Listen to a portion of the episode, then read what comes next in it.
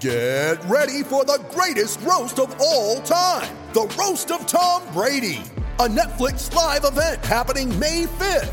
Hosted by Kevin Hart, the seven time world champion gets his cleats held to the fire by famous friends and frenemies on an unforgettable night where everything is fair game. Tune in on May 5th at 5 p.m. Pacific time for the Roast of Tom Brady, live only on Netflix. Get us on that text line 0457 736 736. The Cabramatta Flash, Eddie Jones press conference tomorrow. So you haven't missed anything. Eddie Jones press conference tomorrow. So we look forward to that. We all look forward to the Pacific Championships. Good win for the Kangaroos on Saturday night 38 points to 12 over Toa Samoa. The assistant coach of the Kangaroos is Michael Hagan. I'm happy to say he's on the line. G'day, Hags. Hey, Jimmy, how you going? Really well, mate. What did you make of the performance on Saturday night? Yeah, I thought we were pretty strong for uh, most of the game, and I guess uh, you know, little p- periods in the second half we weren't probably quite as uh, clinical as we'd like to be. But you know, first game uh, with a, a few new debutants, and um, you know, and Samoa also played well at times, and I think Mal was you know pretty happy with our first hit out, to be honest. Yeah. Uh, thoughts on the players on debut? Kotoni Staggs, Hamiso Tabuai-Fidow, Dylan Edwards, and Selwyn Cobbo.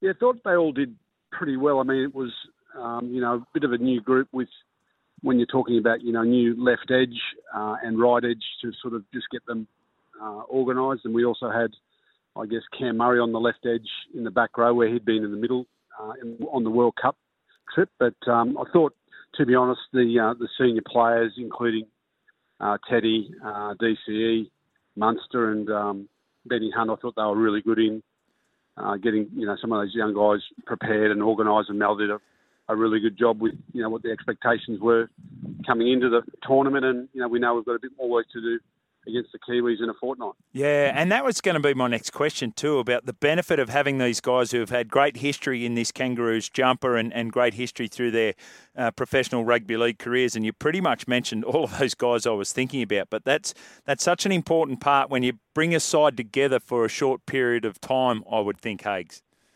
Yeah, Mal's always um, you know been very uh, clear as to uh, what the requirements are for a representative team and a short preparation. So uh, he puts huge value on experience uh, in the in the Test arena and also in the Origin arena. And you know, no better example of that than uh, James Tedesco, you know, incumbent uh, Test captain and fullback, and then you know DC and Cam Munster, you know, playing that really important role for Queensland in a winning series this year, and Benny Hunt and Harry Grant, of course, coming um, uh, their roles at dummy half are really important as well. So Mal understands that, and um, you know it helps the team uh, settle into uh, the routine. And you know we only had maybe three field sessions to get our preparation uh, where it needs to be, but we know we've got a bit more improvement in this, and there might be a couple of new faces come into the team against the Kiwis um, down in Melbourne. Yeah, so um, that was interesting too around your, your comments there. So I, would imagine a seven week campaign with the World Cup, you get an opportunity to develop a, a style of play. Uh, not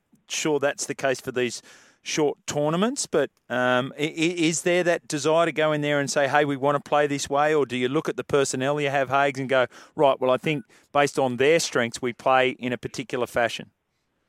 Yeah, I think it's it's a bit of each, to be honest. And I mean, to be to be fair, around um, you know our, our, starting front rowers, and no disrespect to uh, Reagan Campbell-Gillard and say Jakey Trbojevic last year, who did a great job for us in England, and the conditions in England are a bit different too to what we experienced in Townsville. You know, drier, faster sort of track to, to contend with. So Tino and Payne, you know, they were tremendous in their leg speed and the way we started the game. So we've got a slightly different approach I think with the forward pack that we've got uh, at our disposal, and you know, Mal understands that we want to play slightly differently uh, in this tournament, and I think the players, you know, adapt to that really quickly. And and Mal also has, you know, the senior players having a, a pretty fair contribution as to how they like to play, and and as you said, playing to our strengths and making sure that we're really clear on uh, on the way we want to play, and and the, and also appreciating and respecting the opposition that we're up against yeah. against uh, Samoa and the Kiwis yeah. uh, in this tournament.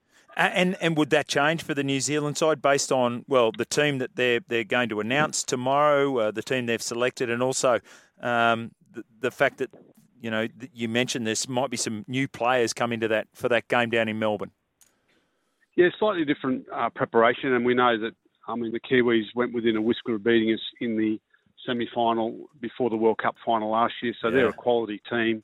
Michael Maguire's got you know a pretty handy team at his disposal. They'll have the benefit of a, a hit out this week against Samoa to get their preparation right, but um, uh, you know uh, more than likely, you know some of the guys that, that didn't play on the weekend, I think uh, Mal will have that conversation tomorrow with the selectors around what the, the 17 or 18 players will be in a fortnight. But I, I would I would imagine that you know Val Holmes and, and the guys that didn't play at the weekend would more than likely come in uh, for game two. And you know there's a bit of a squad mentality, I guess, over the the three game tournament. Yeah. How was Airlie Beach? And, and the other thing is, Albury is the destination point for the Kangaroos in the build up to the game in Melbourne. Why the decision to, to move away from the more centralised area, Hags?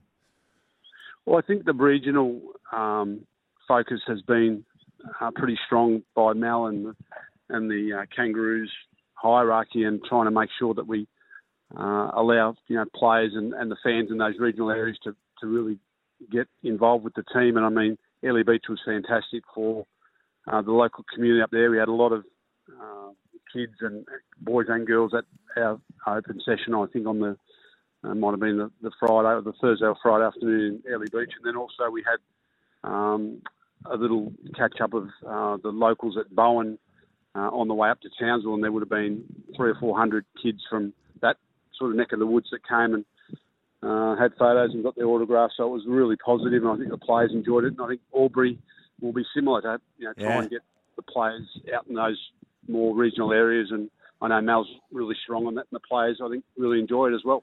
Yeah. Do the uh, so are the players with you now, or do they have uh, a bit of a break before they come together for that game?